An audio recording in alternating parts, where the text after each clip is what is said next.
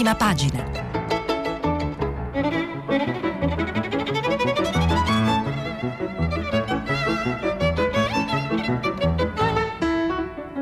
Questa settimana i giornali sono letti e commentati da Annalisa Cuzzocrea, giornalista del quotidiano La Repubblica. Per intervenire telefonate al numero verde 800 050 333. Sms e WhatsApp anche vocali al numero 335 56 34 296. Buongiorno, bentrovati. Vaccini, ancora vaccini, le difficoltà che sta incontrando il nostro paese sulle prime pagine dei giornali di oggi, fa eccezione il manifesto che apre con lo sciopero di ieri dei lavoratori Amazon, un titolo evocativo con una grande foto come fanno loro, hanno rotto le scatole. Ne parleremo dopo, ma cominciamo appunto dalla situazione del nostro paese sull'approvvigionamento dei vaccini a pagina 13 di Repubblica, ne scrivono Tommaso Ciriaco e Alessandra Ziniti, il governo incalza le regioni, regia unica e turni di notte è il titolo. Draghi convoca Curcio e Figliuolo, attese 4 milioni e mezzo di dosi in 10 giorni, ma i sistemi di prenotazione rischiano di andare in tilt. La buona notizia, scrivono Ciriaco e Ziniti, è che da qui a Pasqua saranno messe a disposizione delle regioni 4 milioni e mezzo di nuove dosi che vanno ad aggiungersi al milione e mezzo mezzo già nei frigoriferi. Già da questa settimana con gli arrivi di Pfizer, un milione, Moderna 333.600 e AstraZeneca 279.000 ci sarà una potenza di fuoco di più di 3 milioni di dosi. Il resto arriverà nei prossimi 10 giorni. Si tratta del 40% del totale distribuito finora, sufficiente a raddoppiare il numero giornaliero delle vaccinazioni, portandole a 400.000. La cattiva notizia però è che diverse regioni non sono attrezzate dal punto di vista logistico per ricevere le fiale in un arco temporale così ristretto e somministrarle con celerità. Peggio, alcune potrebbero subire il tilt del sistema digitale che regola le prenotazioni, invia le mail di conferma e fissa gli appuntamenti per sms. Un allarme che ha spinto Draghi ieri a convocare una riunione d'urgenza con il commissario straordinario Francesco Figliuolo e il capo della protezione civile Fabrizio Curcio. Toccherà nelle prossime ore a Maria Stella Gelmini contattare i governatori e sintetizzare così il senso delle decisioni prese dall'esecutivo. Siete sicuri di reggere? Il nostro consiglio è di utilizzare la piattaforma unica di poste e avvalervi, se necessario, della logistica che possiamo mettere a disposizione da Roma. A Palazzo Chigi la chiamano, scrivono ancora Ciriaco e Ziniti, collaborazione operativa. Tradotto, in poche ore il governo è disponibile a inviare a chi ne facesse richiesta Lombardia compresa, squadre di esercito e protezione civile per sostenere la campagna di massa. Ma eh, l'articolo è molto lungo, molto informato e continua e conclude eh, dicendo, svelando che a pesare restano le disparità regionali nel garantire le categorie più a rischio. Vi ricordate, ne parlavamo ieri. La direttiva senza eccezioni è quella di concentrarsi sulle vaccinazioni degli over 80. Per ora hanno ricevuto almeno una dose solo la metà 2.277.000 persone su 4 milioni e mezzo e degli estremamente vulnerabili con i caregiver e di rafforzare le squadre a domicilio. Figliuolo ha stoppato le vaccinazioni nelle carceri, nei penitenziari verranno dunque mandati i vaccini solo laddove dovessero esserci dei cluster. E, e, a pagina 2 si fa un po' il punto di dove va meglio e dove va peggio con i vaccini. Il titolo è Prof in Puglia, anziani a Bolzano, ecco dove ci si vaccina prima, scrive Michele Bocci. E in Molise immunizzato solo un over 80 su 6. In Liguria, insegnanti fanalino di coda.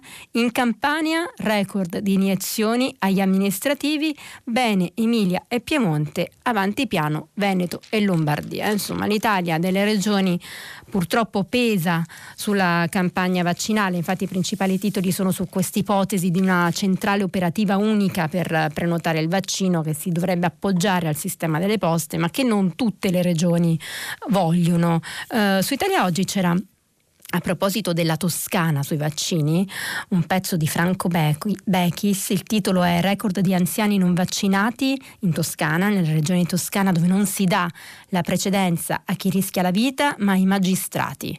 Solo il 5,3% degli ultra ottantenni ha avuto la seconda dose, però parliamo della seconda dose.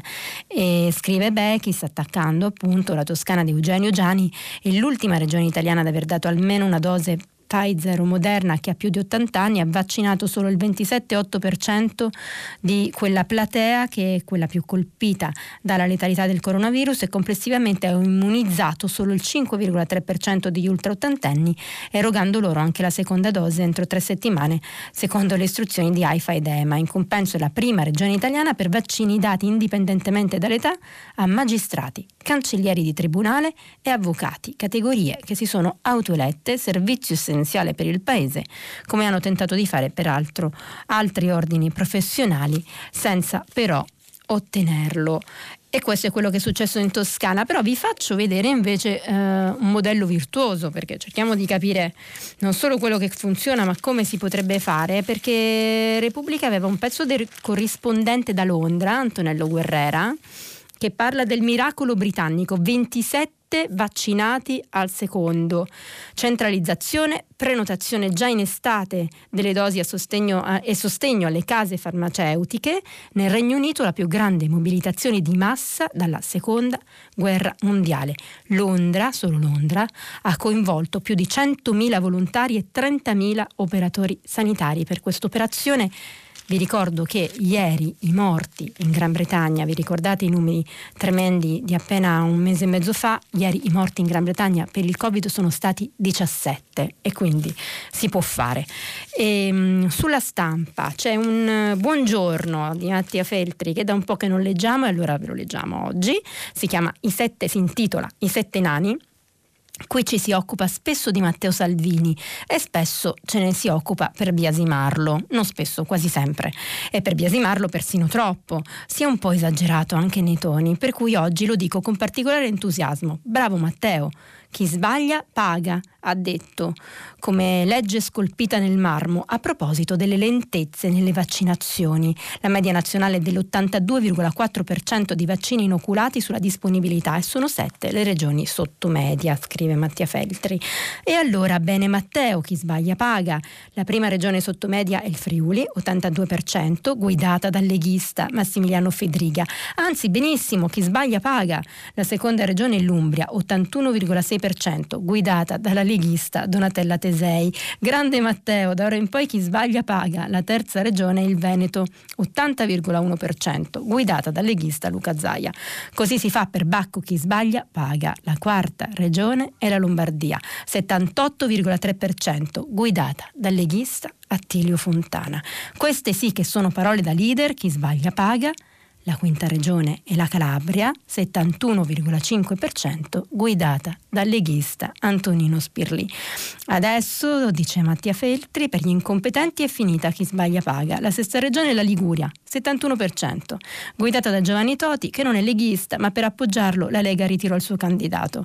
Ormai arriva Matteo e sono grane per tutti, chi sbaglia paga. La settima regione è la Sardegna, 70,6%, guidata dal candidato leghista e autonomista Cristian Solinas. Capito cari leghisti? È finita. Chi sbaglia paga? Vabbè, scherzavo.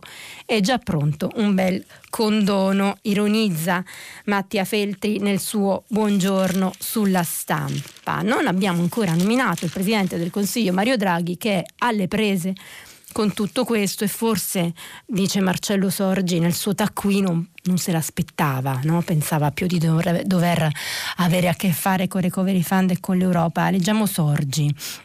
Un mese fa quando si era insediato a Palazzo Chigi, Draghi pensava che il Recovery Fund e più in generale il problema della ricostruzione dell'economia del paese distrutta dalla pandemia fosse il problema principale da affrontare per il governo. Un mese dopo si è reso conto che l'emergenza numero uno sono i vaccini. Non è bastato sequestrare le dosi di AstraZeneca né cambiare il commissario straordinario, neppure accelerare la creazione degli hub, i centri di vaccinazione, uno dei quali a Fiumicino era andato a inaugurare augurare con legittima soddisfazione. Il punto, dice Sorgi, è che la coesistenza nella distribuzione e nell'inoculazione delle dosi tra un'organizzazione centrale affidata al generale figliuolo e una decentrata che dipende dalle regioni, sta creando più imprevisti di quanto era lecito immaginare. Il Premier ne aveva accennato anche nella conferenza stampa di venerdì. Se i vaccini da distribuire sono pochi, assolutamente insufficienti rispetto ai numeri del piano del governo e per di più la vaccinazione lenta o disorganizzata, è evidente che l'obiettivo di raggiungere l'immunità di massa entro giugno o a più tardi entro settembre non può essere raggiunto. Basta vedere cosa è accaduto in Lombardia, convocazioni cadute nel vuoto, file di ultraottantenni in attesa, dosi sprecate. Una confusione che ha portato il governatore Fontana alla decapitazione dei vertici della società Aria e al reclutamento da parte della Moratti, assessore alla sanità, e del commissario Bertolaso di poste SPA per svolgere gli stessi compiti con effetti ovviamente da verificare. Ieri, eh, conclude Sorgi, dopo un vertice a Palazzo Chigi con Curcio e Figliuolo e dopo un colloquio con la ministra Gelmini, Draghi ha dato mandato di intervenire dal centro in tutte le realtà in cui l'organizzazione regionale mostra la corda. È il minimo che si possa fare. C'è un problema di credibilità per l'Italia. Se le inoculazioni dei pochi vaccini di cui dispone vanno a rilento e la campagna di vaccinazione non decolla, con quale faccia Draghi si presenterà al vertice europeo di giovedì per chiedere all'Europa di fare la faccia dura con le case farmaceutiche, riservandosi, in mancanza di un intervento comunitario efficace, di muoversi in prima persona? Ed è insomma una domanda effettivamente da porsi perché appunto o riusciamo ad organizzare una campagna in modo serio oppure poi fare la, la faccia feroce con le case farmaceutiche diventa insomma un po' imbarazzante. Il Corriere della Sera che ho eh, trascurato, ehm, però ci riprendiamo subito, a pagina 10 parla delle monoclonali. Vi ricordate le terapie monoclonali alle quali si era dato molto credito, si è dato molto credito in una fase, si dice che Trump si è fatto curare con, uh, con, questa terapia e scrive il Corriere l'ora degli anticorpi monoclonali terapia in Lazio, Toscana, Campania. Il trattamento si somministra a chi ha sintomi lievi entro 10 giorni sotto stretto controllo medico. E la settimana, eh, Margherita De Bach che scrive, è la settimana degli anticorpi monoclonali, i primi quantitativi dei farmaci utilizzati nei casi di Covid lieve per scongiurare lo sviluppo di forme gravi stanno raggiungendo tutte le regioni. Sono indicati indicati solo per pazienti curati a casa e con fattori di rischio, vale a dire con patologie che li predispongono al peggioramento. Erano stati approvati dalla nostra agenzia del farmaco AIFA il 3 febbraio, autorizzati in Italia con un decreto che in situazioni di emergenza consente di fare ricorso a medicinali che devono ancora avere il via libero a livello europeo dall'agenzia EMA. Il provvedimento AIFA è stato pubblicato in Gazzetta Ufficiale il 9 marzo. La determina chiarisce che la somministrazione va fatta entro 10 giorni dalla comparsa dei sintomi. Se si tarda, non hanno effetto nel contrastare la moltiplicazione del virus SARS-CoV-2 nell'organismo. Il decreto sostegni contiene anche il finanziamento per l'acquisto di farmaci anti-Covid. 400 milioni sono per i monoclonali, gli altri sono per l'antivirale Remdesivir. Però, insomma, per farvi capire quanto poi la popolazione ha diritto a essere confusa e anche ancora effettivamente spaventata uh, sulle monoclonali, scrive per la verità anche domani a pagina 4 e domani titola così il grande bluff degli anticorpi monoclonali contro il Covid.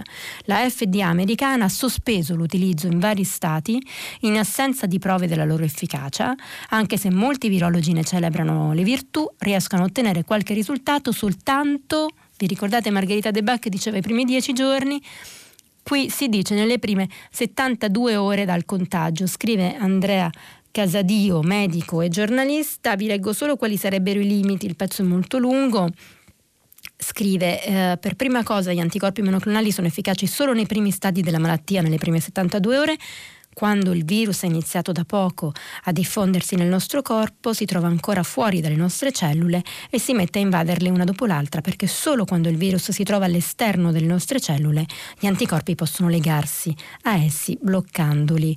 Una volta che i virus sono penetrati dentro invece le cellule, l'anticorpo non può più raggiungerli perché si scatena l'infiammazione e la malattia progredisce inesorabile. Insomma, c'è ancora un po' di confusione anche sulle cure che invece sembrava dovessero arrivare eh, prima dei vaccini. Ricordo un'intervista che avevo fatto quest'estate al ministro Speranza, ancora prima dell'estate, diceva arriverà la cura oltre al vaccino, invece ancora c'è un po' di confusione nel mondo medico, si sono fatti dei passi avanti, ma non probabilmente abbastanza e quindi mi sembra che correre sui vaccini sia per ora la strada più rapida per affrontare questa situazione. Parliamo un attimo di politica perché ehm, si parla sui giornali molto di Partito Democratico, insomma l'arrivo di Enrico Letta ha un po' rivitalizzato la discussione, anche le liti. Per la verità c'è un'intervista a Letta eh, su Repubblica, ma restiamo un attimo su domani perché vi leggo come mm, sintetizza la situazione Daniela Preziosi che eh, un pezzo di PD già si ribella contro Letta che vuole due donne alla guida dei gruppi. Il segretario su Repubblica spiega bene che non è un capriccio, ma che vorrebbe far assomigliare il PD a quel che dice di essere, vorrebbe metterlo in linea diciamo, con quello che succede nel resto d'Europa e nel resto del mondo, dove le donne in politica ci sono, però non la pensano evidentemente così molti dei parlamentari democratici. Eh, gli ex renziani, scrive Daniela Preziosi su Domani, non hanno apprezzato apprezzato le dichiarazioni scettiche di Letta sull'allargamento dell'aeroporto di Firenze, quindi si, si tratta pure di, di cose un po' piccole che riguardano delle città, ma il primo vero scoglio arriva oggi alle riunioni con i parlamentari. Alle 9.15 vede i deputati, nel pomeriggio i senatori.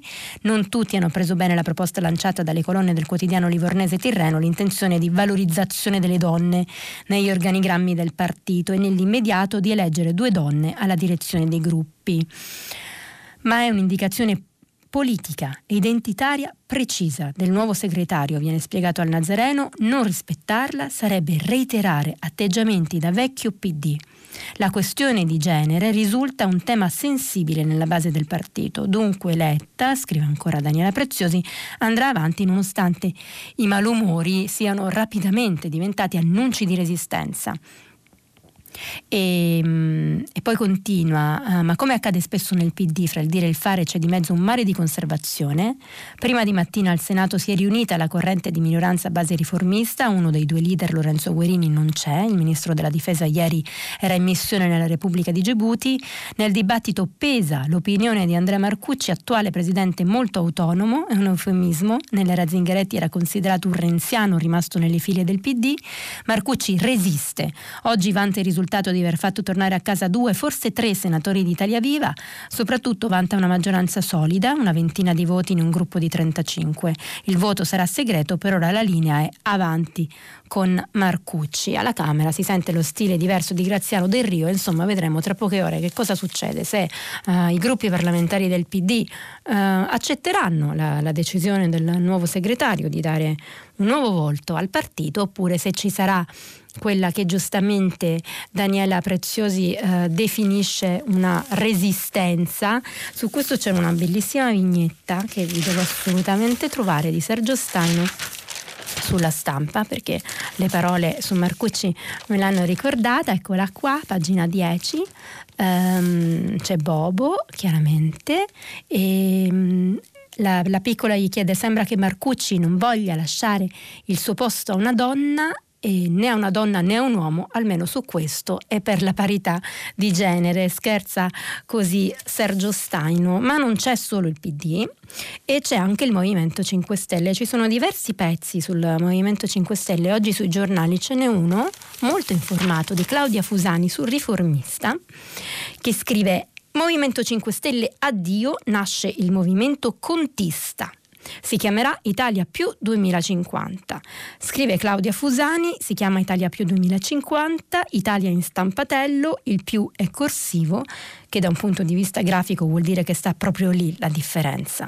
Il simbolo è un tondo in campo verde con una strisciolina stilizzata e tricolore che lo attraversa. Spariscono le stelle, il giallo e quel che di sol dell'avvenire che poteva evocare il simbolo del movimento. È la prima ipotesi di lavoro del nuovo soggetto politico a cui stanno lavorando in gran silenzio Beppe Grillo e Giuseppe Conte. Il documento di due pagine di cui il riformista è entrato in possesso è uno schema molto sintetico, nulla a che vedere con i temi più ostici, il regolamento, lo statuto, il rapporto con la piattaforma Rousseau e Davide Casaleggio. Sarà divorzio consensuale o giudiziario? E insomma sarebbe un certo punto, insomma, questo lavoro di Giuseppe Conte per dare un nuovo volto, abbiamo visto Letta che vuole dare il nuovo volto al PD, Conte che vuole dare il nuovo volto, anche un nuovo nome a quanto pare, al uh, Movimento 5 Stelle. Sulla pagina 5 del Riformista si vede una riproduzione di questo probabile possibile, o possibile simbolo, ma uh, di questo si parla anche sulla stampa, non del simbolo e del nuovo nome, ma di, proprio di, del problema con uh, Casaleggio, con la piattaforma, insomma dei problemi interni del movimento, scrive Federico Capurso, Conte prepara la causa a Casaleggio, è solo un privato con un sito web. Fallite tutte le trattative, l'ex premier lavora sulle carte che potrebbero portare in tribunale il figlio del fondatore del Movimento 5 Stelle. Scrive Capurso, nell'ultima settimana Giuseppe Conte ha messo in pausa il progetto del nuovo statuto del Movimento 5 Stelle e del suo futuro codice etico. Il lavoro è buon punto punto verrà presentato dopo Pasqua, ma sarà del tutto inutile, inutile se non verrà prima risolto il problema principale, che si chiama Davide Casaleggio. Il presidente dell'associazione Rousseau e figlio del cofondatore è stato chiaro. Prima di indire qualunque votazione online dovranno essere pagati dagli eletti del Movimento 5 Stelle gli arretrati dovuti alla piattaforma che ammontano circa 450 mila euro. Senza il saldo non potrà essere proposta alcuna modifica delle carte statutarie, tantomeno la nomina di Conte al leader. Insomma, la rifondazione del movimento è congelata. Ecco perché da giorni l'ex premier è tornato a indossare i panni dell'avvocato, si è riunito con alcuni giuristi di fiducia e dopo aver convocato i vertici pentastellati e ottenuto da loro il via libera, ha iniziato a preparare le carte per portare in tribunale l'associazione Rousseau. Vedremo se sarà così, perché insomma finora Beppe Grillo aveva sempre fatto sapere sapere di voler evitare il tribunale, anche perché lo sapete che in Italia i tribunali, le cause cominciano, non si sa quando finiscono, qui si tratta di un movimento che deve anche correre alle prossime elezioni amministrative e quindi insomma è un po' complicato passare per le aule giudiziarie e nello stesso tempo riuscire a fare politica. Però vedremo, vedremo che succede se davvero Conte ha deciso che non se ne può più. Sulla questione PD donne vi volevo segnalare anche sul libro che scrive Francesco Specchia eh, legando alla questione una notizia che avevo dimenticato di leggervi ieri ma che vi volevo leggere. Specchia eh, racconta del fatto che il nuovo ministro del lavoro del PD, Andrea Orlando, eh, vuole eh, permettere alle donne di denunciare anche in modo anonimo quando sono ricattate sul lavoro, quando vengono fatte durante, fatti durante i colloqui fatte, scusate, domande personali, ad esempio vuole avere un bambino, cose così, per poi magari scartare le, le donne eh, candidate per un, per un, posto. Orlando vorrebbe appunto eh, agire in questo senso e contro questa pratica e eh, scrive, specchia sul libero che però poi alla fine il Partito Democratico è il più sessista perché appunto quando si tratta di dover fare due donne capigruppo eh, va su tutte le furie, insomma c'è una resistenza eccessiva forse e quindi ci ritroviamo libero a difendere le donne dal PD. E, um, ancora sulla stampa no anzi scusatemi, sul Corriere della Sera, sempre sul Movimento 5 Stelle, ci sono due cose messe in evidenza. La, mm, la prima è il boomerang di Morra, lo fa in prima pagina il caffè eh, di Massimo Gramellini. Eh, Nicola Morra, presidente della Commissione antimafia, eh, espulso dal Movimento 5 Stelle perché non ha votato la fiducia al governo Draghi, è entrato un po' eh, diciamo nelle polemiche ieri perché è stato a Cosenza e non c'è centro vaccinale, è andato lì con la scorta. Eh, per, perché due an- suoi parenti insomma, non, che ne avevano diritto non erano stati vaccinati, lui insomma, è andato lì a fare un po' di rumore e il dirigente della ASL ha detto che insomma, si sarebbe comportato come quelli che dicono no, non, lei non sa chi sono io.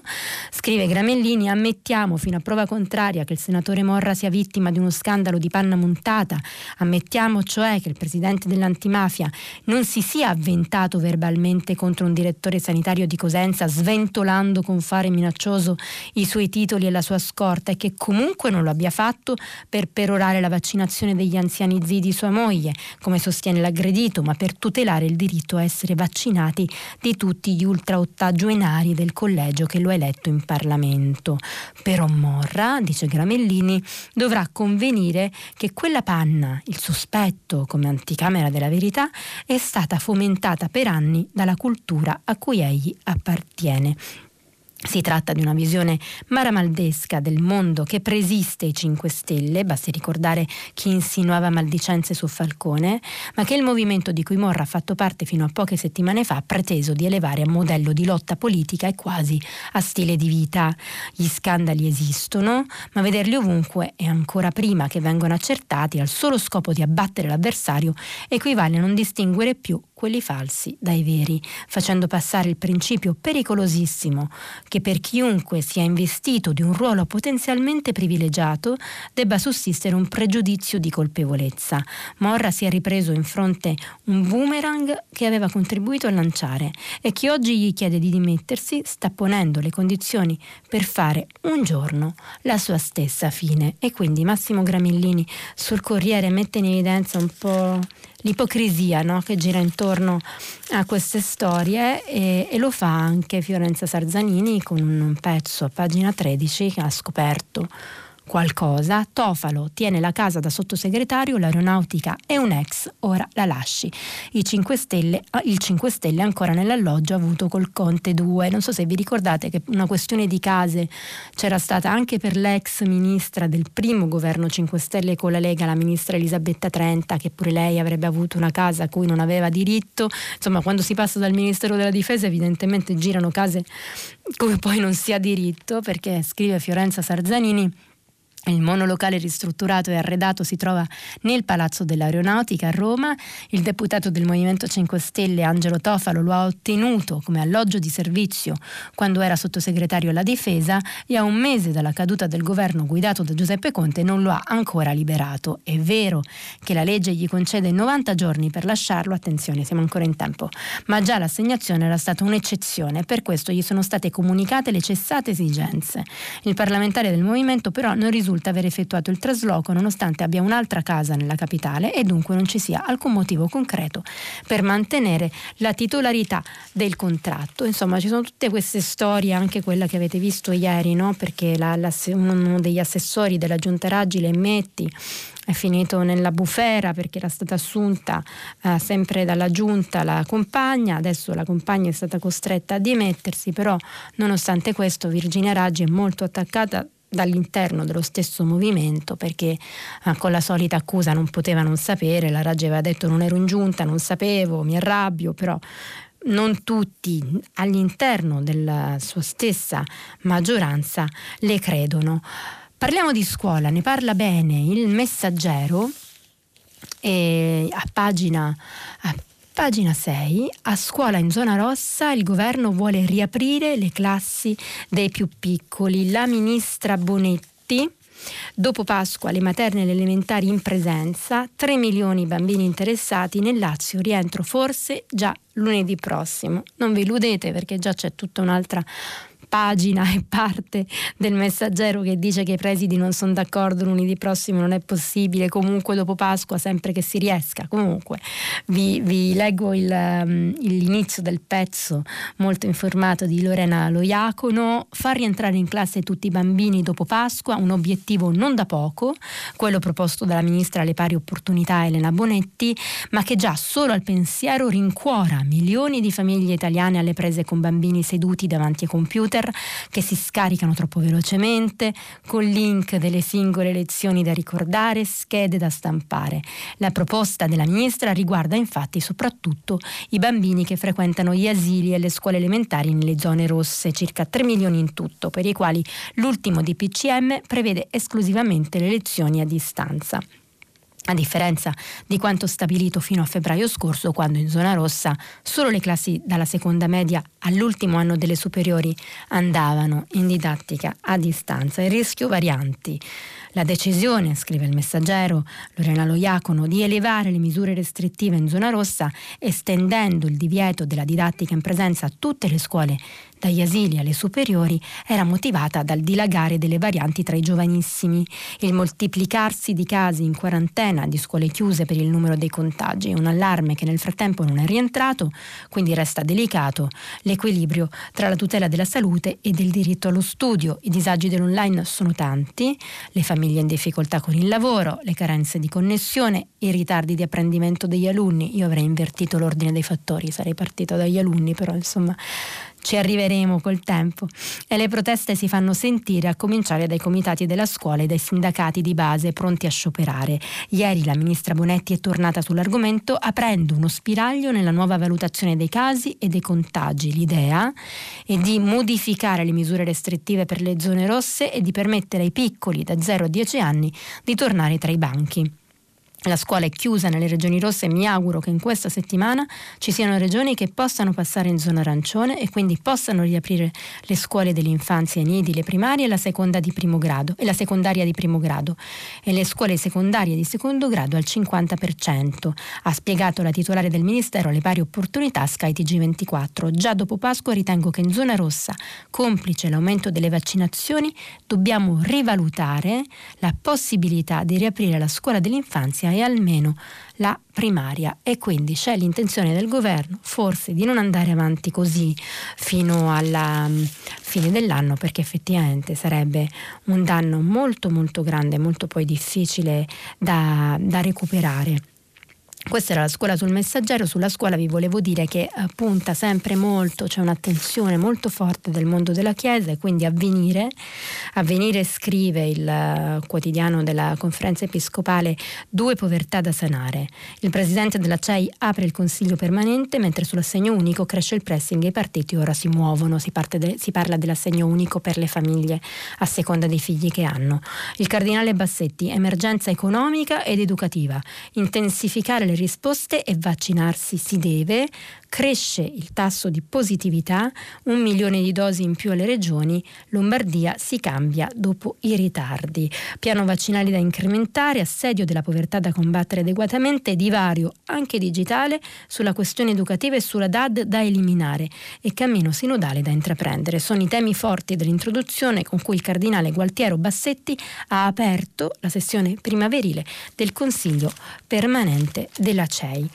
E, ehm, c'è invece oltre al caso scuola, uh, oltre che parlare di scuola, poi le cose si legano, perché insomma lo, lo raccontavamo ieri che mm, uno dei problemi poi della scuola ha riguardato soprattutto e della mancata scuola ha riguardato soprattutto il sud, il mezzogiorno. Sul mattino uh, si parla del piano per il mezzogiorno del governo, il piano della nuova ministra del mezzogiorno, Mara Carfagna, che lavora, lo ha detto lei stessa, in continuità con l'ex ministro Peppe Provenzano, scrive eh, il mattino più welfare al sud, il piano Carfagna per colmare il divario.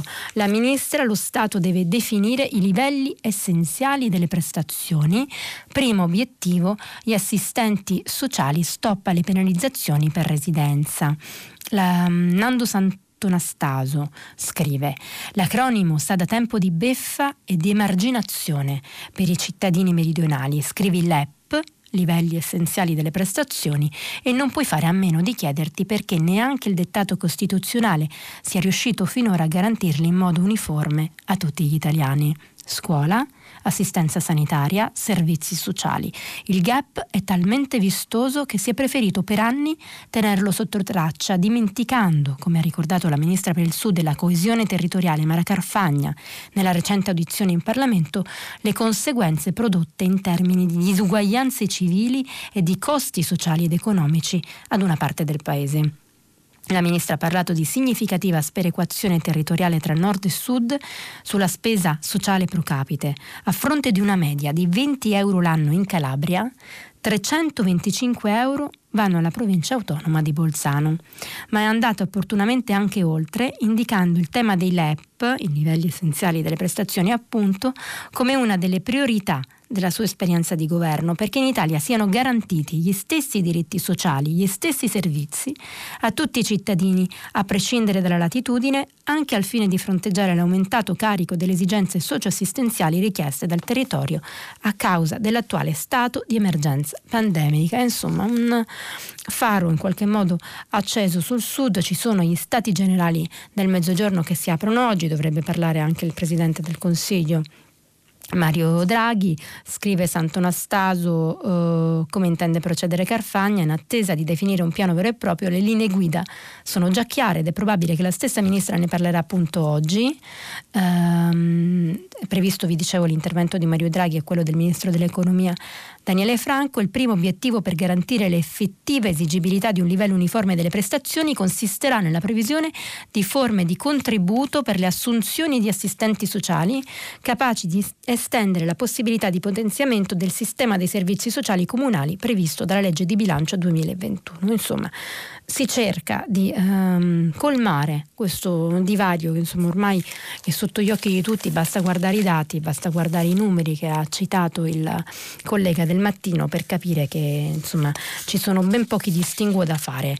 E, um, il fatto quotidiano dà molto spazio mi dicevo della, dell'apertura del manifesto, però anche il fatto ne parla molto dello sciopero di Amazon. Ieri c'è stato lo sciopero dei uh, fattorini di Amazon, sciopera il mondo Amazon, noi schiavi di un algoritmo, lo scontro per la prima volta fermi driver e chi fa le consegne in Italia, il colosso scrive ai clienti ringraziando gli addetti che restano al lavoro. Io ieri veramente ho visto tre fattorini Amazon mentre tornavo da qui fuori dal mio portone io ho detto ma non c'era sciopero e mi hanno risposto magari. Vi ricordate quel bellissimo film di Ken Loach che, che è andato nei cinema subito prima del lockdown, Sorry we missed you? Che faceva capire proprio, se l'avete perso recuperatelo, eh, il dramma dell'algoritmo, di dover lavorare con un algoritmo che ti fa correre, non ti consente neanche di fermarti a un autogrill a fare pipì. Eh, scrive Roberto Rotunno sul Fatto Quotidiano, il primo sciopero dell'intera filiera italiana di Amazon che ha visto fermarsi il 75% dei driver ha colpito nel segno e la dimostrazione è tutta nella mossa con cui il colosso dell'e-commerce ha aperto la giornata di ieri. La country manager italiana Mariangela Marseglia si è rivolta non ai lavoratori bensì ai clienti, come a volersi scusare perché per questa volta il servizio potrebbe non essere rapido ed efficiente come sempre. Una lettera che inizia con un ringraziamento personale ai colleghi e ai dipendenti dei fornitori dei servizi di consegna che ogni giorno lavorano per assicurare che possiate ricevere i vostri ordini. Amazon, insomma, scrive Roberto Rotunno sul Fatto Quotidiano, ha provato a spostare l'attenzione sul diritto dei consumatori a ricevere i loro acquisti in tempi molto brevi, dicendo a loro di essere impegnata nel rispettare i diritti dei suoi lavoratori, una scelta che sembra confermare proprio la principale delle ragioni che hanno spinto la protesta dei sindacati, i quali parlano di un'azienda preoccupata più della soddisfazione di chi fa gli acquisti che delle condizioni dei suoi addetti. Le sigle dei trasporti di CGL Cisle Will speravano di poter essere loro i destinatari di una lettera da parte dell'impresa di Jeff Bezos, magari per riaprire le trattative nelle quali discutere i carichi di lavoro. Lo sciopero infatti è partito dopo il nulla di fatto degli ultimi incontri, sia con Amazon sia con le associazioni che rappresentano la galassia degli appalti. Oggi i ritmi, è sempre rotunno sul fatto quotidiano, imposti costringono i corrieri a portare a volte oltre 200 pacchi al giorno, con 150 fermate dettate da un algoritmo che disegna l'itinerario e benché utilizzato dalle aziende della filiera è stabilito a livello centrale da Amazon. I sindacati vogliono che il sistema venga negoziato e non calato dall'alto. Il colosso ha già nei giorni scorsi spiegato da parte sua come funziona, vengono utilizzate tecnologie con diversi fattori per determinare immaginare quante consegne un autista possa effettuare in sicurezza, aggiungendo poi che il numero di pacchi assegnato in maniera appropriata si basa sulla densità delle aree di consegna, sulle ore di lavoro, sulla distanza da percorrere, una narrazione aziendale che stride con la realtà fa notare un, um, un, driver lombardo. Quella programmazione funziona se va tutto liscio, se non trovi i semafori rossi o il furgoncino della spazzatura davanti, dice Donato Pignatello. Non posso prevedere in quanto tempo scenderà il cliente, un conto è quello al primo piano, un altro è il dodicesimo, uno aggiungo io quello che era sotto la doccia e insomma la vita è più complicata di un algoritmo e forse prima di eh, farla stabilire da un algoritmo bisognerebbe pensarci un po' di più. Eh, c'è un pezzo interessante, alleggeriamo, sul Corriere, pagina 22 pezzo divertente perché si parla sempre uh, male, come al solito, dei ragazzi, lo dicevamo ieri, si colpevolizzano, non leggono, stanno davanti all'iPad, stanno al telefonino, cosa che facciamo anche noi adulti senza che nessuno ce lo rimproveri, a meno che non abbiamo dei figli svegli che lo fanno, io ce l'ho.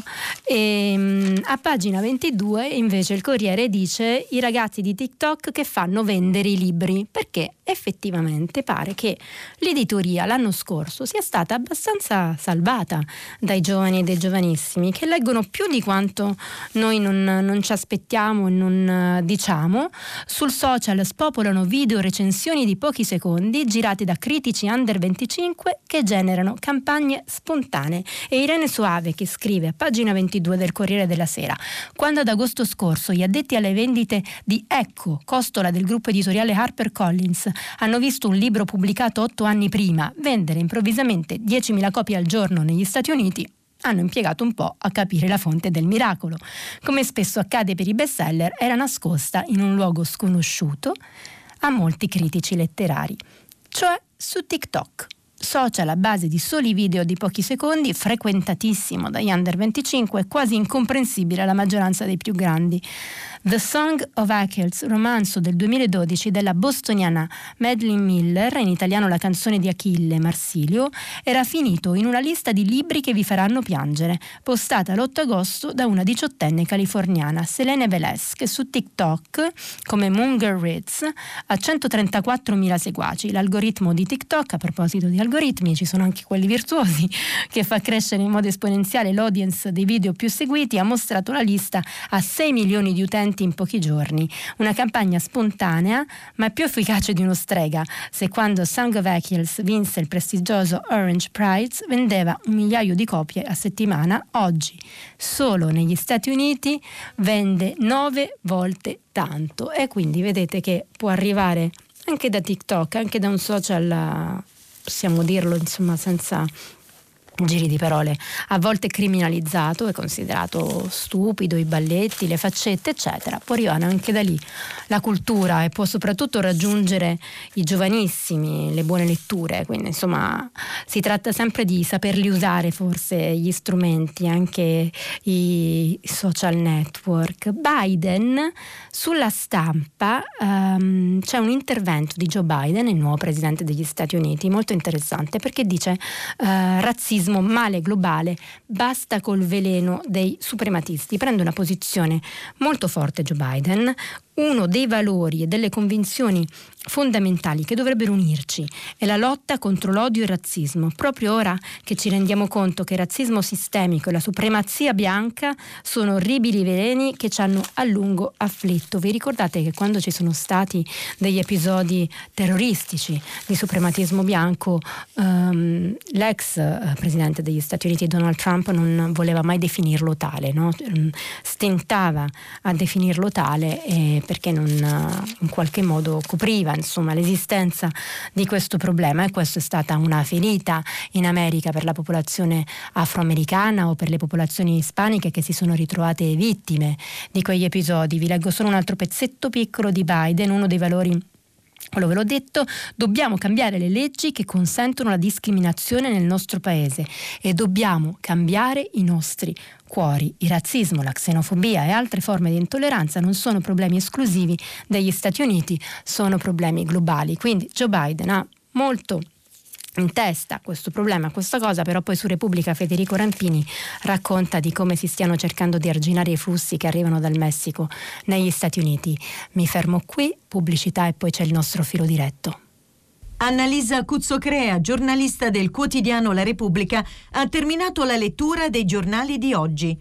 Per intervenire chiamate il numero verde 800 050 333. Sms e WhatsApp, anche vocali, al numero 335 56 34 296. Si apre adesso il filo diretto di prima pagina.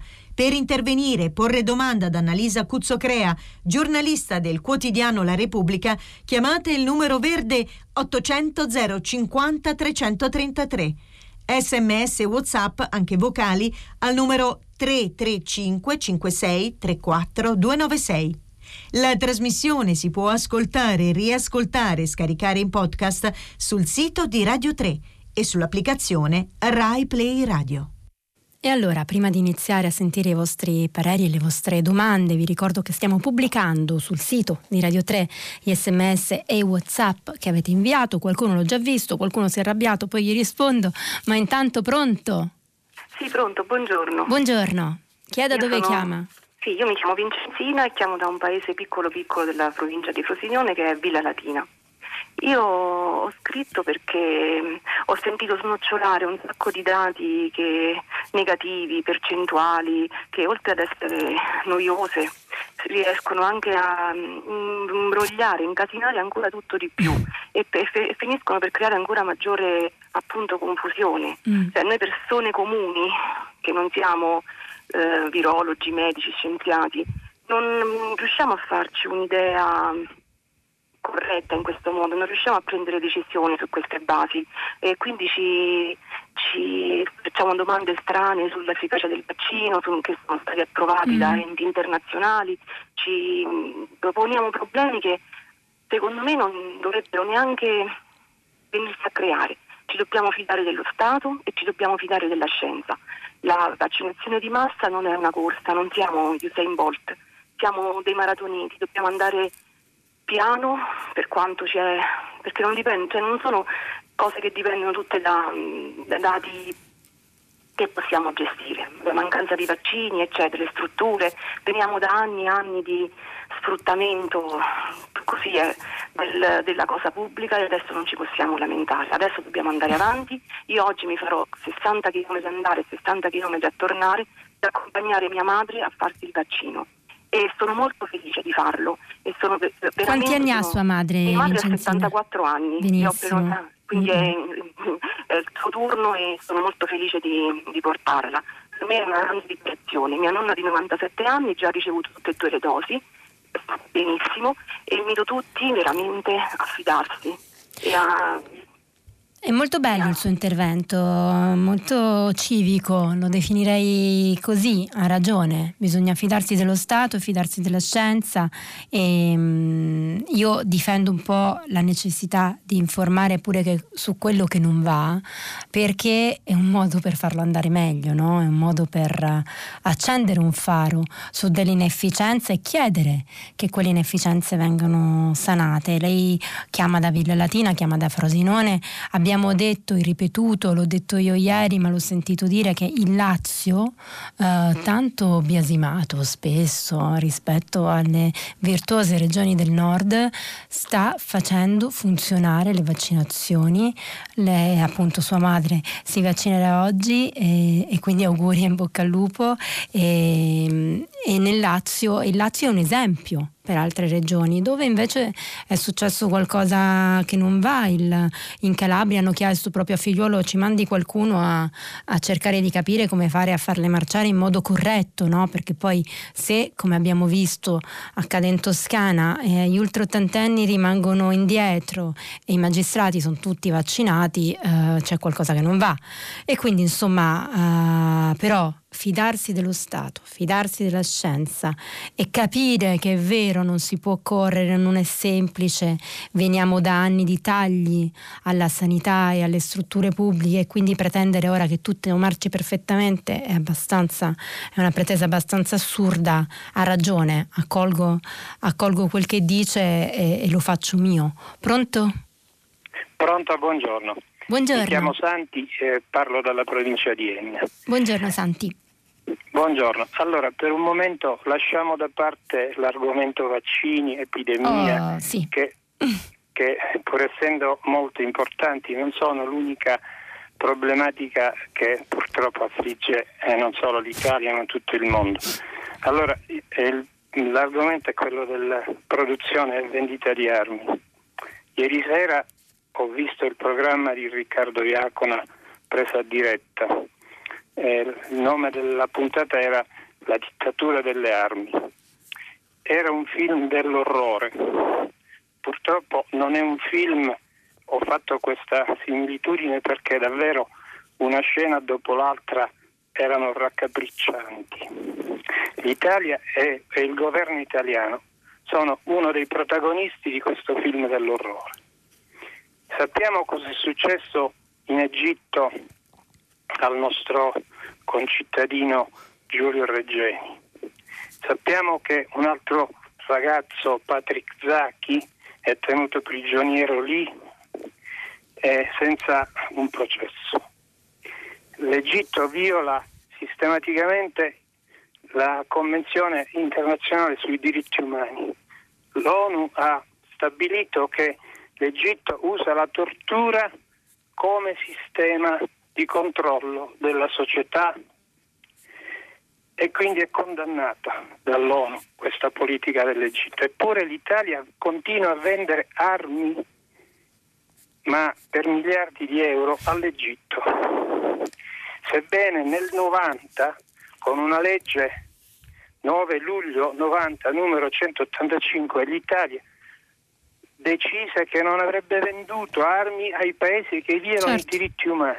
Senti, guardi, eh, lei, tocca tema, lei tocca un tema che io conosco bene, di cui ho scritto e apprezzo la, la sua passione nel tirarlo fuori. Ne ho scritto quando noi abbiamo deciso, il governo Conte 2, di vendere le fregate FREM eh, di Leonardo Finmeccanica all'Egitto, nonostante noi siamo in una situazione diplomatica complicata, perché l'Egitto non ci ha dato verità né giustizia, tantomeno giustizia su Giulio Regeni, che continuiamo a chiedere ogni giorno, che il governo ha chiesto, il presidente della Camera Roberto Fico ha fatto molti passi in questo senso, eppure mentre tutto questo accadeva noi abbiamo venduto due fregate e poi avevamo scoperto con eh, il collega Fabio Tonacci, abbiamo scritto che negli ultimi anni noi abbiamo continuato e aumentato, non solo continuato a vendere armi all'Egitto, ma abbiamo aumentato le armi che abbiamo venduto all'Egitto. Di tutto questo è stato scritto, è stato detto, il ministro degli esteri Luigi Di Maio viene da un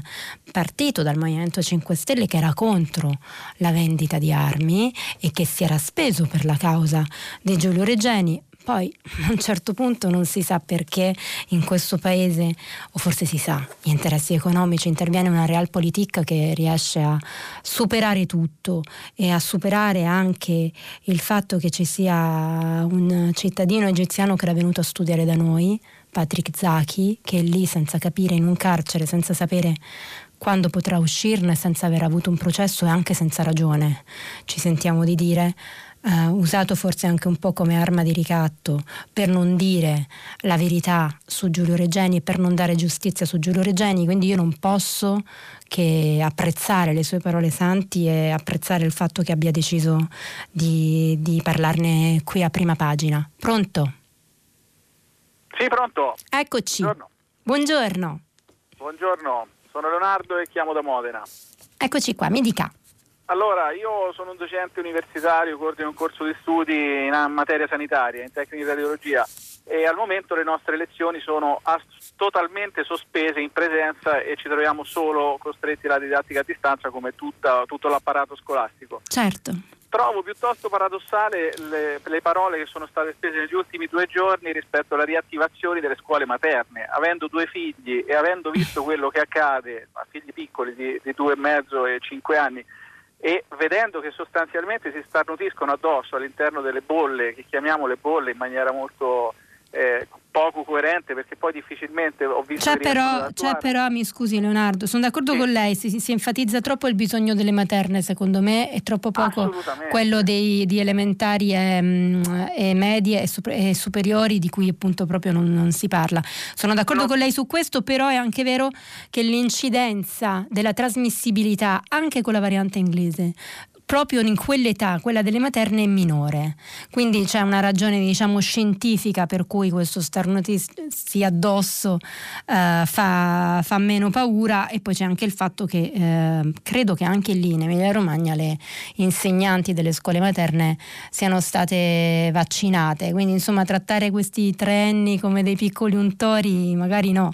no cioè nel senso io capisco, capisco l'obiezione e, e soprattutto sa secondo me rivela un uno dei nostri problemi, che era quello che le dicevo mentre leggevo il pezzo ottimo, tra l'altro, del messaggero e che si vede nell'impostazione di alcuni giornali, cioè che noi parliamo delle materne perché ci stiamo preoccupando giustamente dei genitori che non riescono a organizzarsi e delle madri che non riescono ad andare al lavoro perché con i bimbi tanto piccoli è complicato, eh, però questo diciamo, mostra come al solito la difficoltà a mettersi dalla parte dei ragazzini e di quello di cui hanno bisogno i ragazzini, no? per cui magari alle materne un bambino di 3 anni, 4 anni ha bisogno di socialità, sì, ma un bambino di, di 6, un ragazzino di 16 anche, di 8, di 16 anche. Pronto? Pronto, buongiorno. Eccoci. Dunque, lei è da giornalista donna, quindi parlo volentieri con lei. Giornalista donna. Perché praticamente, niente, avete il senso della praticità maggiore di noi. Mm. Dunque, mi deve dire prima chi è da dove chiama. Mi sento eh, molto Raffaella Carrà quando lo chiedo, quindi mi, mi piace sempre chiedere chi è da dove chiama. Mi chiamo Biagio, eh, chiamo da Firenze ma sono d'origine modisana. Eccoci e, qua. E, diciamo, questo problema viene su eh, soprattutto con la pandemia. Il problema praticamente delle prenotazioni, le difficoltà di questi giorni. Uh-huh. Io faccio l'architetto, sono anche cittadino, ma le difficoltà di usare i siti eh, mm. pubblici, istituzionali, per me che eh, sono otto ore di mezzo al computer in oggi, eh, ogni giorno, faccio fatica io. È vero. cittadino semplice. Allora proporrei questo al ministro, cioè a Draghi soprattutto che è un pratico anche lui, a Franco, Brunetta, cioè in occasione del recovery fund, cioè si può fare un software semplice che viene praticamente dato a tutti i comuni in modo che in ogni comune il cittadino sa praticamente dove trovare la notizia, come trovarla, quindi un sito metodo di accesso facile alla pubblica amministrazione. Il privato, cioè il commerciante, il commerciante fa un sito interessante, eh, creativo, ma la pubblica amministrazione deve avere un sito capibile, un sito chiaro e accelera praticamente e rende tutti i cittadini uguali.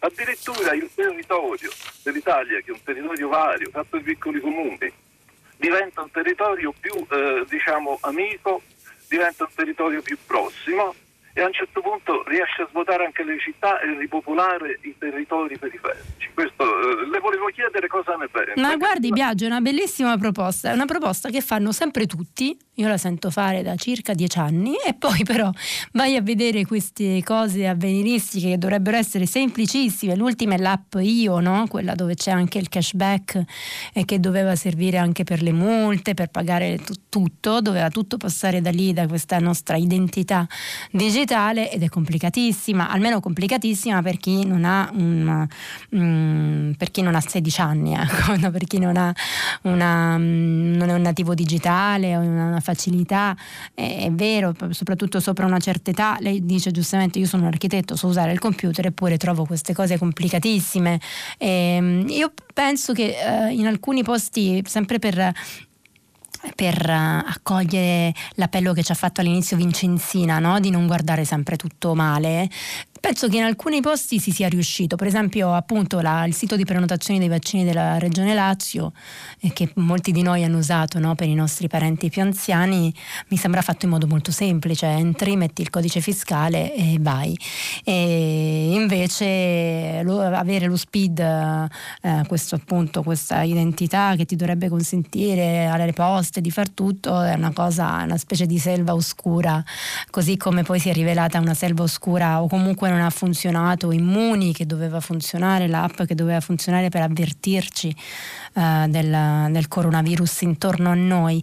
È molto complicato, c'è un ministero per farlo adesso, c'è il Ministero per la transizione digitale affidato addirittura a Vittorio Colau, che insomma sa sa, sa, di queste cose, quindi vediamo se finalmente la consapevolezza della necessità di superare queste difficoltà e di rendere tutto più semplice e più agibile per i cittadini renderà um, effettivo questo desiderio di una pubblica amministrazione più semplice. Vedremo.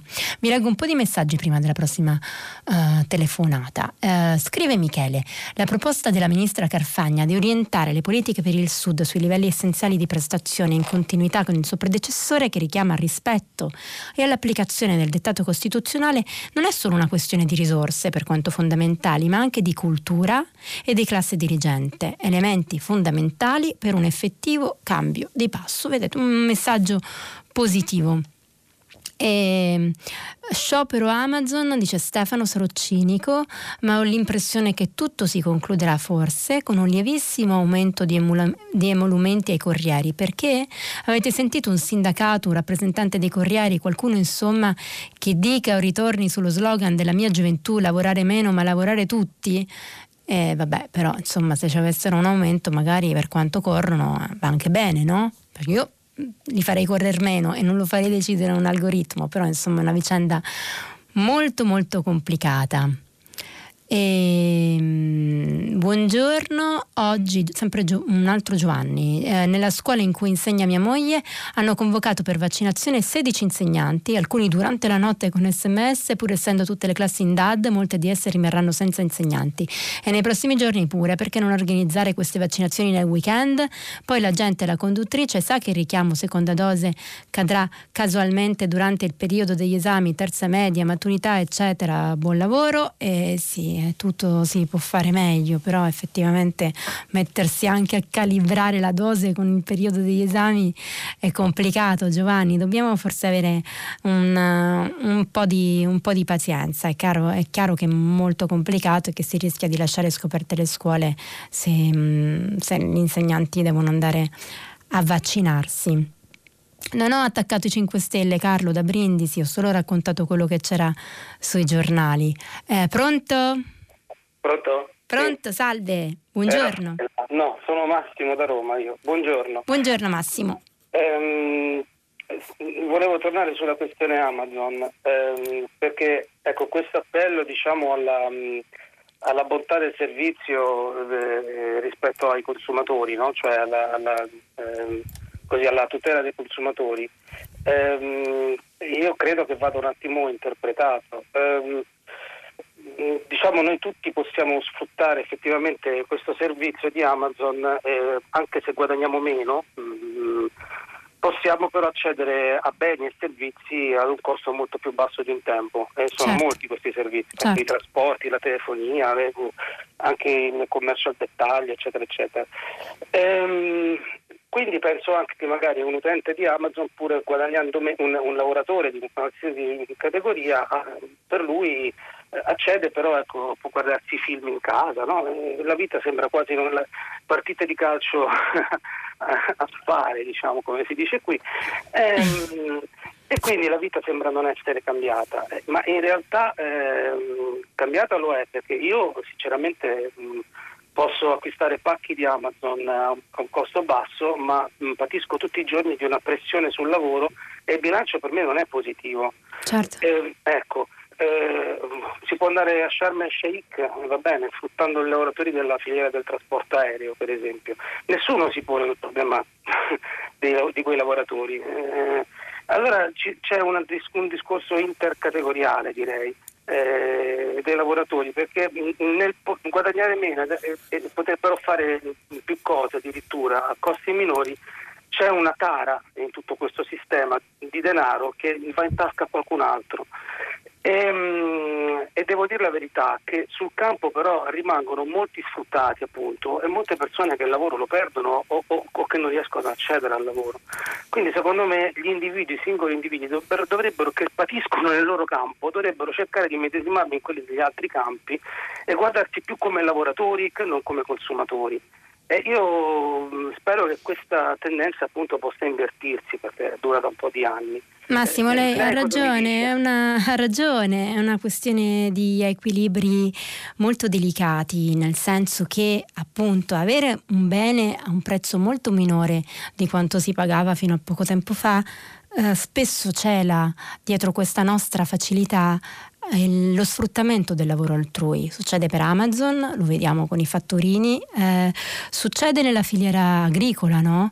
Ci sono scrittori come Stefano Liberti che ne hanno scritto eh, di come quando c'è un prezzo molto ribassato nei supermercati c'è spesso una storia di sfruttamento dietro alla filiera o di sfruttamento animale o di sfruttamento proprio dei lavoratori, come possono essere i lavoratori pagati in nero nei campi, spesso immigrati immigrati, eh, spesso al sud, penso alle cose che ho visto in uh, Calabria o in Basilicata, alle tendopoli come quella di, di Rosarno, come quella della Piana di Gioia Tauro. E, e quindi è, è, una cosa, è un'attenzione che dovremmo sempre avere, certo non si può fermare un, um, un mercato no, del lavoro e del, dell'energia, delle comunicazioni come lei dice che pur di diffondersi più globalmente possibile, poi diventa più accessibile e però abbassa il costo del lavoro. Però bisogna ecco, uh, fare attenzione, resistere. Eh, ci sono scioperi come quello di Amazon che mettono in luce un problema e cercano di trovare una soluzione. Ecco, non si può lasciare che la deriva vada da sé uh, senza far nulla e senza difendere il lavoro, le persone, i lavoratori. Sono d'accordissimo con lei, è un a cui stare sempre molto molto molto attenti. Leggo um, due messaggi un po' arrabbiati. Uh, Fernando da Roma, cara Cuzzocrea, lei basta che qualcuno nel PD sia in disaccordo sulle modalità con cui è messa in atto la scelta di Letta per dare del maschilista a tutto il partito, mai sia, io non l'ho detto, leggevo Francesco Specchia sul libero, ho anche fatto un po' di di ironia, no? detto libero che dà del maschilista al PD, assolutamente. Pessimo giornalismo che promuove libero, no, non l'ho promosso, eh, a giornale che difende le donne, non ha capito l'ironia, ripeto, ero ironica, ma se non si capiva, va bene, ho solo letto e leggo tutto qua, leggo tutto come è giusto che sia perché tutte le idee devono essere rappresentate a prima pagina. E mh, mm, anche un altro non firmato, ET, l'articolo di Mattia Feltri, letto tutto con malcelata soddisfazione, sono un invito all'odio di parte, cosa di cui la sinistra è maestra, oltre che essere causa con i suoi girotandini dell'inceppamento dell'ingranaggio amministrativo nelle regioni non di sinistra. Questa è meravigliosa perché quindi la colpa delle cose che non funzionano delle, nelle regioni governate dalla destra e dei girotondini di sinistra. No, non credo che sia così, caro ascoltatore. Non ho letto con malcelata soddisfazione, tentavo di rendere con la voce l'ironia del, dell'articolo di Mattia Feltri. Pronto? Pronto, buongiorno. Eccoci, buongiorno. Eh, sono Francesco. Francesco. Sì, ho scritto... Da? Eh, chiama da? Tante volte da Platania. Ah, da Platania, perfetto. Provincia di Catanzaro. Sì, sì, sì. Ho scritto tante volte, stamattina ho sentito una trasmissione bellissima, però sono sempre un po'... Volevo rispondere alla signora che ha parlato dei vaccini, del fatto che bisogna vaccinarsi sì. e che bisogna avere fiducia. Sì. Ha fatto un intervento bellissimo. È vero. Anch'io sono d'accordo. Vincenzina, Vincenzina. Vincenzina, sì, vicino Roma o comunque... Frosinone, sì, sì, sì. Frosinone. Bellissimo allora, intervento, mi dica. Io premetto che sono pro scienza, pro vaccino, che sono in attesa di vaccino, che metà della mia famiglia si è già vaccinata. Quanti anni ha lei, Francesco? Io ho 59 anni. Ah, vabbè, ancora siamo tutti in attesa. sì, sono, sono rimasto colpito, però quando ha detto bisogna fidarsi dello Stato, perché mi è venuto un moto di quale Stato dobbiamo fidarci eh, mi, mi, vengono in mente la P2 e tutto il resto, eh, le, le, stragi, eh, i veleni dappertutto, quindi Cioè, in questo momento c'è un magistrato che per me è un eroe, non perché sono calabrese, è un eroe perché l'ho conosciuto, perché per il lavoro che fa sta facendo un processo immenso, sta smuovendo, sta smuovendo le coscienze, sta smuovendo veramente dei segreti di mafia, perché la mafia è una, non c'è l'andrangheta, la camorra, eh, la mafia siciliana, c'è la mafia ed è una e loro sono molto organizzati, loro sì che sono uno Stato nello Stato. Noi di quale Stato dobbiamo fidarci? Questa era la, la, la rabbia che mi è venuta perché diciamo che quando la signora ha fatto l'intervento quasi mi sono commosso, ho detto sempre le donne ancora una volta davanti, molto più sensibili di noi, molto più... Poi però mi viene lo scoramento totale.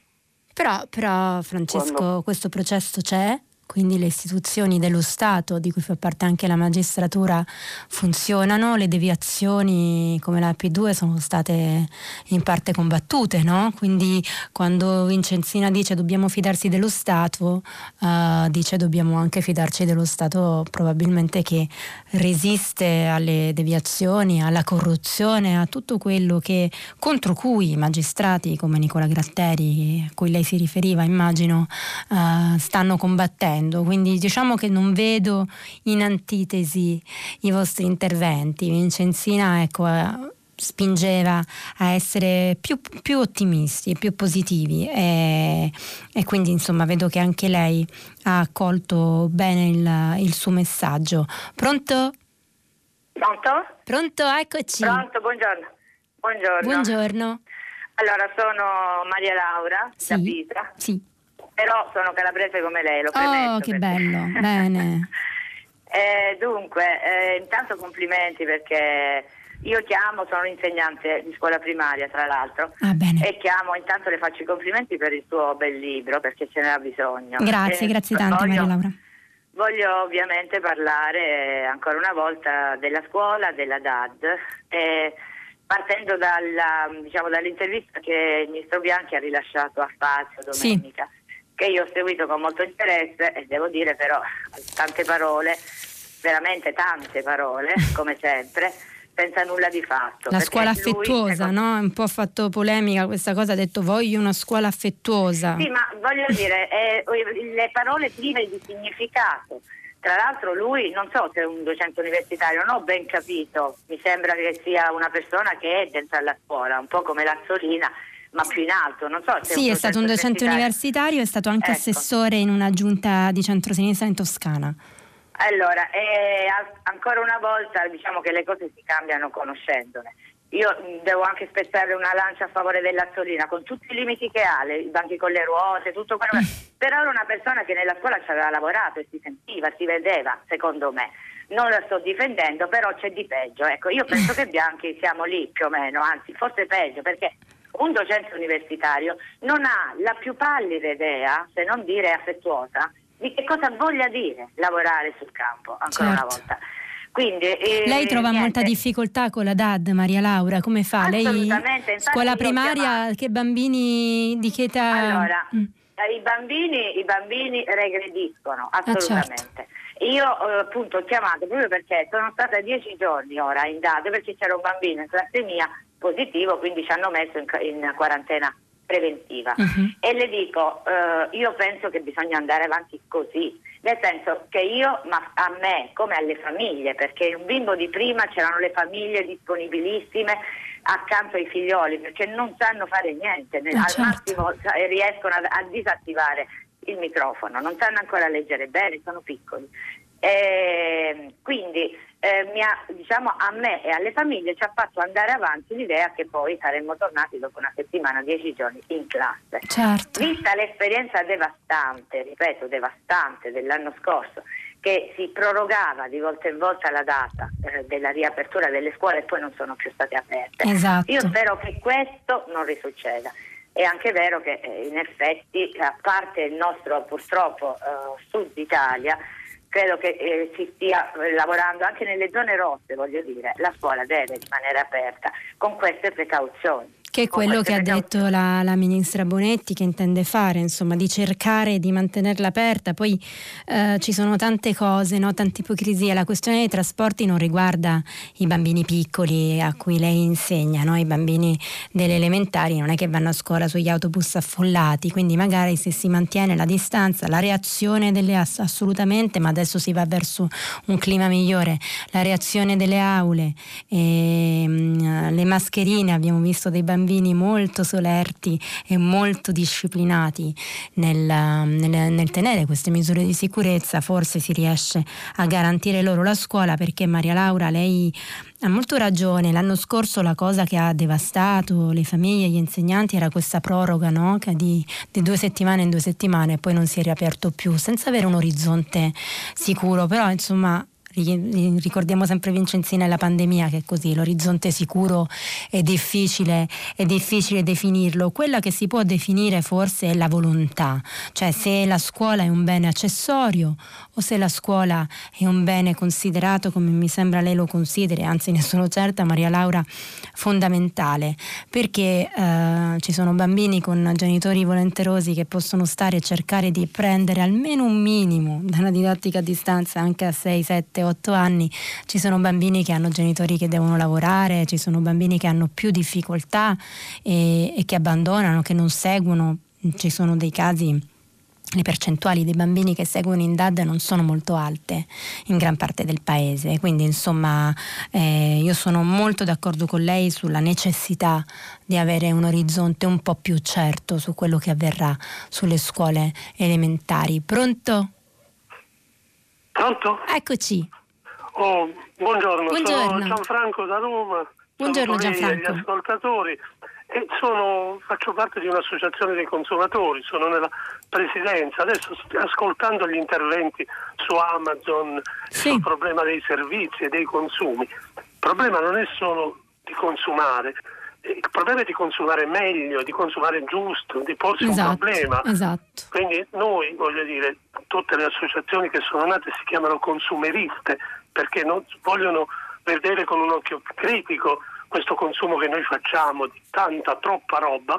E questo è un problema che si deve porre, sono le piccole cose che ciascuno può fare e quindi iniziare a, a porsi il problema di spendere di meno perché c'è tanto spreco di roba e di spendere soprattutto rispettando quello che c'è dietro il prodotto che uno compra, rispettare, eh, consumare in modo etico, sapere che dietro ci sono degli animali che soffrono, dei lavoratori che soffrono come gli animali dietro questi prodotti e che quindi bisogna cercare di non buttare i soldi favorendo soltanto chi fa mediazione, chi fa eh, speculazione finanziaria che sfrutta appunto gli animali e i lavoratori.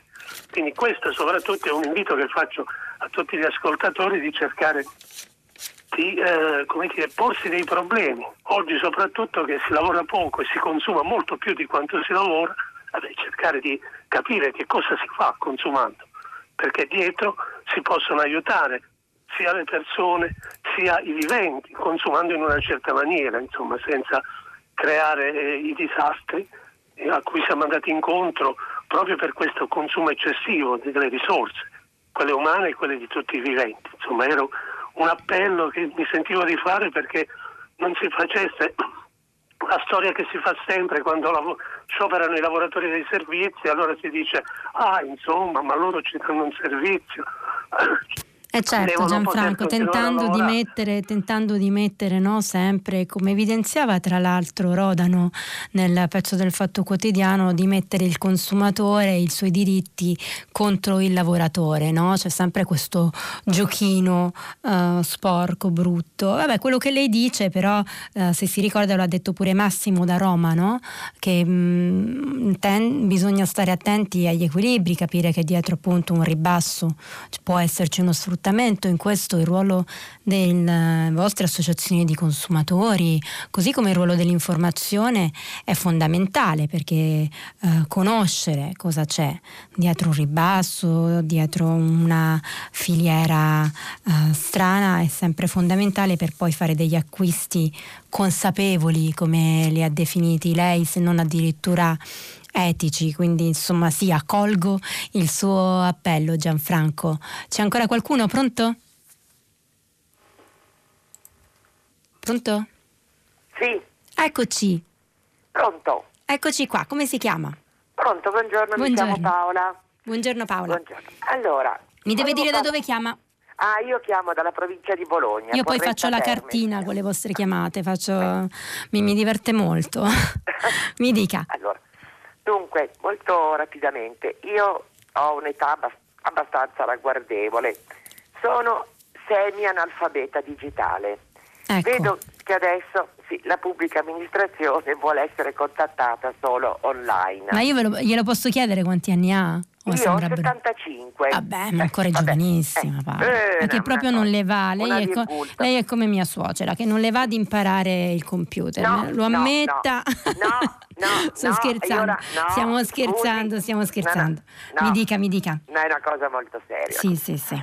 Eh, io, mia nipote ha otto giorni di vita, quindi non credo Piccolo. che mi possa aiutare. Il nipote non è una figura giuridica che possa entrare nelle disposizioni. Certo.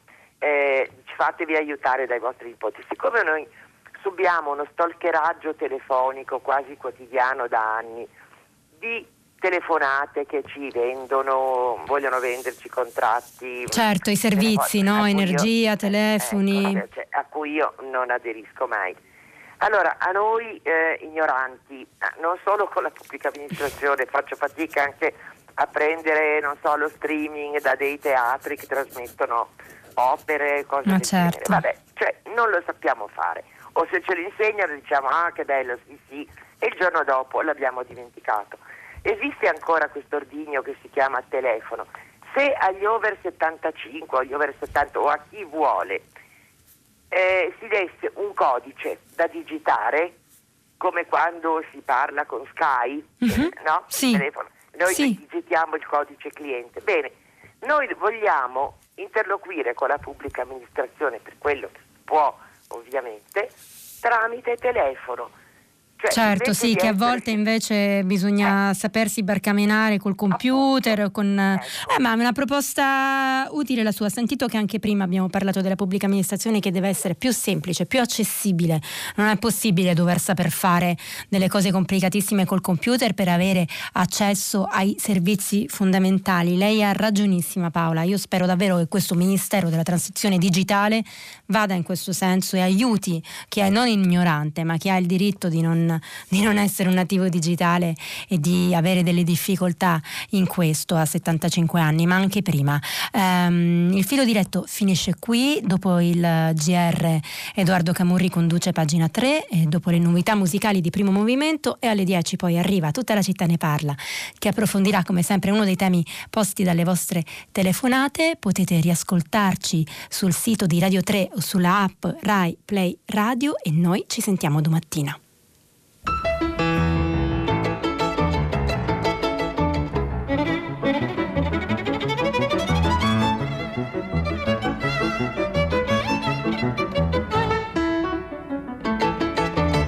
Annalisa Cuzzocrea, giornalista del quotidiano La Repubblica, ha letto e commentato i giornali di oggi.